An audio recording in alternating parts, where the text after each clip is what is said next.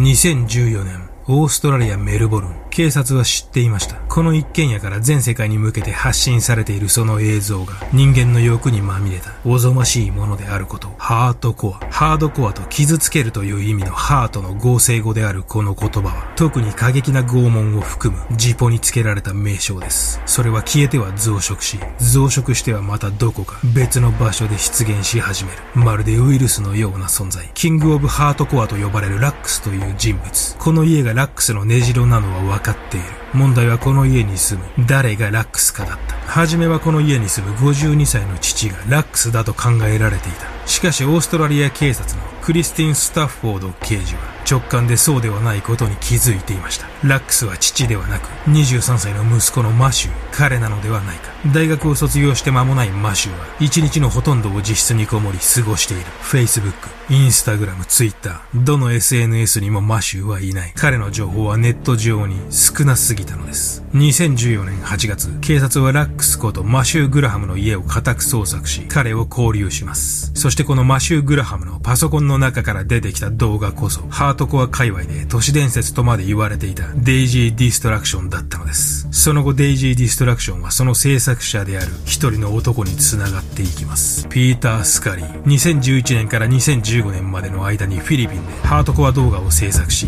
終身刑となった男。スカリの制作した最悪のフィルムであるデイジー・ディストラクションを見た多くの捜査関係者たちは今まで見たハートコアフィルムの中でそれは最も衝撃的で最も許せないものだったと話します。今日は世界最悪のハートコアフィルムを作った男、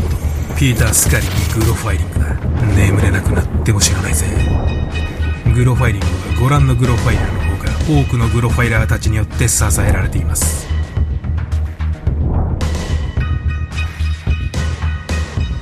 て今日はピーター・スカリー事件です。ピーター・スカリーはフィリピンで幼い少女たちに数々の性的暴行拷問を行いその様子を動画として販売していた男ですハートコアフィルムペドでさえ嫌悪感を覚えるというこのフィルムはウクライナ21で取り上げたスナッフフィルムのような一部の狂った金持ちの娯楽のために作られたものです。スカリーはフィリピンで貧困にあえぐ少女たちを集め彼女たちに性的暴行拷問を加えその様子をハートコアフィルムとしてインターネットで販売していました。冒頭で触れたキングオブハートコアと呼ばれていたラックスはスカリーのフィルムを購入しそれを自身が管理するダークウェブ上にある複数のハートコアサイトにて会員に対し購公開していました。そして冒頭で触れたデイジー・ディストラクションこそスカリーが制作したハートコアフィルムの中でも最悪のものと呼ばれその存在は長らく都市伝説の類と考えられていました。日本ではほとんど話題になっていないピーター・スカリーの鬼畜行為とその全貌。まずはピーター・スカリーという男がフィリピンに入国する前オーストラリアにいた頃から見てみましょう。数ヶ月前にマレーシアからオーストラリアにやってきた10代のリンはスカリーの顧客に対してコールガールのようなことをさせられていました。時には郊外で行われるパーティーで客にサービスをするように言われ、時にはホテルの部屋に行きサービスをする。オーストラリアのビクトリア州で妻と二人の子供と生活をしていたピーター・スカリーは複数の風俗業を違法に経営していました。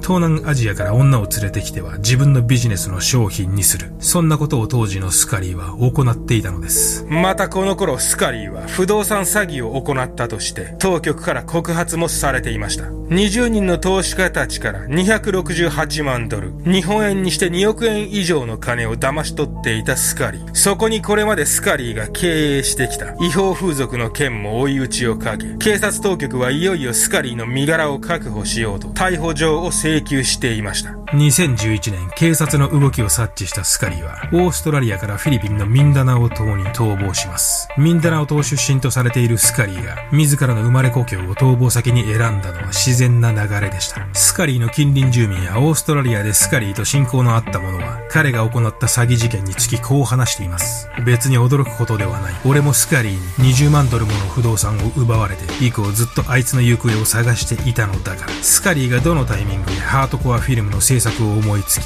実行に移したのかは不明ですが、彼は極度の貧困にあえぐミンダナオ島の住人を見て、おそらくこう考えたはずです。これは金になる。一大事業ができるぞ、と。フィリピンという国は1970年代頃から潜在的なジポの市場とされ、90年代半ばからのインターネットの爆発的な普及に伴い、顕在化したその市場規模は年間で10億ドルにまで膨れ上がっています。世界的に見てもフィリピンはジポの生産量トップ10にランクインするほどの国であり、オーストラリア連邦警察によると、過去4年間にジポを含む犯罪に関わったオーストラリア人250人以上がフィリピンに渡航しているとのことです。世界中に点在する顧客がさらなる商品を求めて、ダークウェブ上で手ぐすねを引いて、フィリピン初のハードコアフィルムを待っているのです。スカリーの手口は単純でした。道端で見つけた幼い子供、またはその母親に声をかけ、こう持ちかけます。娘さんに教育と食事を保証するので、うちの家政婦として働いてくれないか。ポイントは貧困層に狙いを定めること。貧困。これこそスカリーをはじめとした多くの凶悪犯たちが利用する犠牲者たちの属性なのです。貧困の中突如垂らされた雲の糸。これは私だけに巡ってきたチャンスなんだ。貧困と背中合わせの生活は、その場しのぎの思考を生み出し、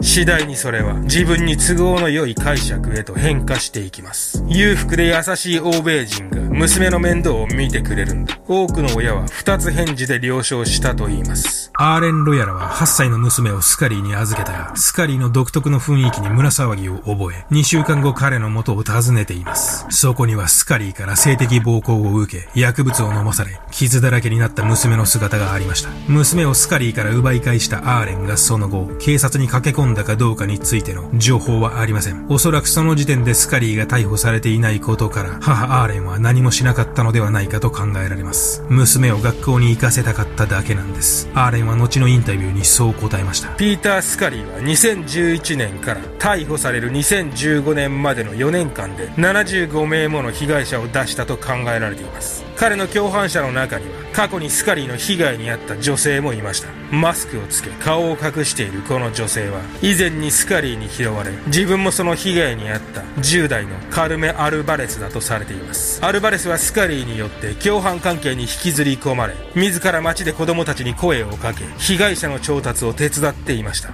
女性が声をかけ被害者の調達を行うのは時代に関係なく多くのカップルシリアルキラーたちの上等手段です。スカリーが制作していた多くのビデオは、未成年の被害者たちに性的暴行や拷問を行い、その様子を撮影したものでした。場合によってその映像には、スカリーやアルバレスや他の共犯者の女たちが加わることもありました。そしてスカリーが作ったビデオの中でも、最も悪名高いものが、デイジー・ディストラクションと呼ばれるものでした。直訳するとデイジーの破壊と題されたこのビデオを見た捜査関係者の中には、その後カウンセリングが必要になったものや、不眠に悩まされるものが続出したといいます。ヘドが出るほどの鬼畜の所業がそこにはありました。生後18ヶ月の幼児が出演するそのビデオ。それは天井から逆さまに吊るされ、そこでは拷問と性的暴行が執拗に行われていました。このビデオにはスカリーの共犯者である二人の女がマスクをつけ出演し、スカリーらしき人物も出演していました。スカリーはこの映像をインターネットのダークウェブ経由で顧客に販売していたのです。ダークウェブ。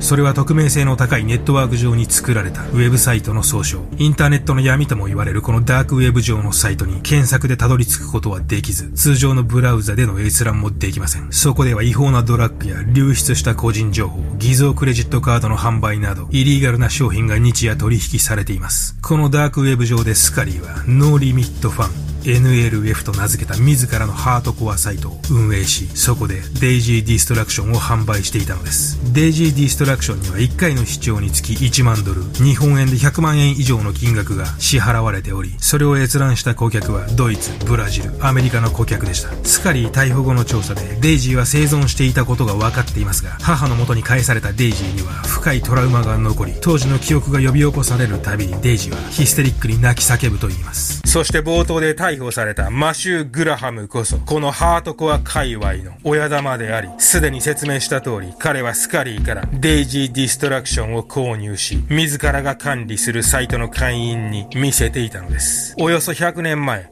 テキサス州のウェイコで黒人少年のジェシー・ワシントンの処刑を1万人の群衆が娯楽として見ていたのと同じように、デイジー・ディストラクションは狂った現代人の娯楽として消費されていたのです。いつもならここで、ピーター・スカリーの幼少期に迫るところですが、今回は情報がありません。ピーター・スカリーの幼少期については本人曰く、自分は子供の頃、牧師に性的ないたずらをされたことがあると話しているのみで、その真相は不明です。2015年2月、オーストラリア連邦警察はデイジー・ディストラクションの映像からオーストラリア訛りのある英語を聞き取り、フィリピン当局とその情報を共有します。さらにフィリピン警察は映像に映る特徴的な家の内装を手がかりに、一軒一軒その地域の家を回り、とうとうスカリーの隠れ家を発見することに成功します。2月20日、警察はスカリーの家に突入し、彼を拘束します。この逮捕時の様子は全て記録映像として録画されていました。その後以前にスカリーが住んでいたとされる家の床下から13歳の少女の遺体が発見されます。2013年に拷問の過程で誤って彼女を殺害してしまったスカリーは、その遺体を床下に埋めていたのです。そして2015年10月、警察に保管されていた大切な証拠であるスカリーのコンピューターログとビデオが突然の火災により消失しました。汚職が蔓延しているフィリピン警察内にスカリーに金で買われた者がいるのではないかと考えられています。2018年、2006年以降死刑が停止されているフィリピンでは最高刑にあたる終身刑がピーター・スカリーと共犯者たちに下されました。裁判中スカリーは共犯者たちと冗談を言い合い笑っていたと言います。ピーター・スカリーに対してはその後も合計で60件の訴訟が提起され、まだその裁判は継続中です。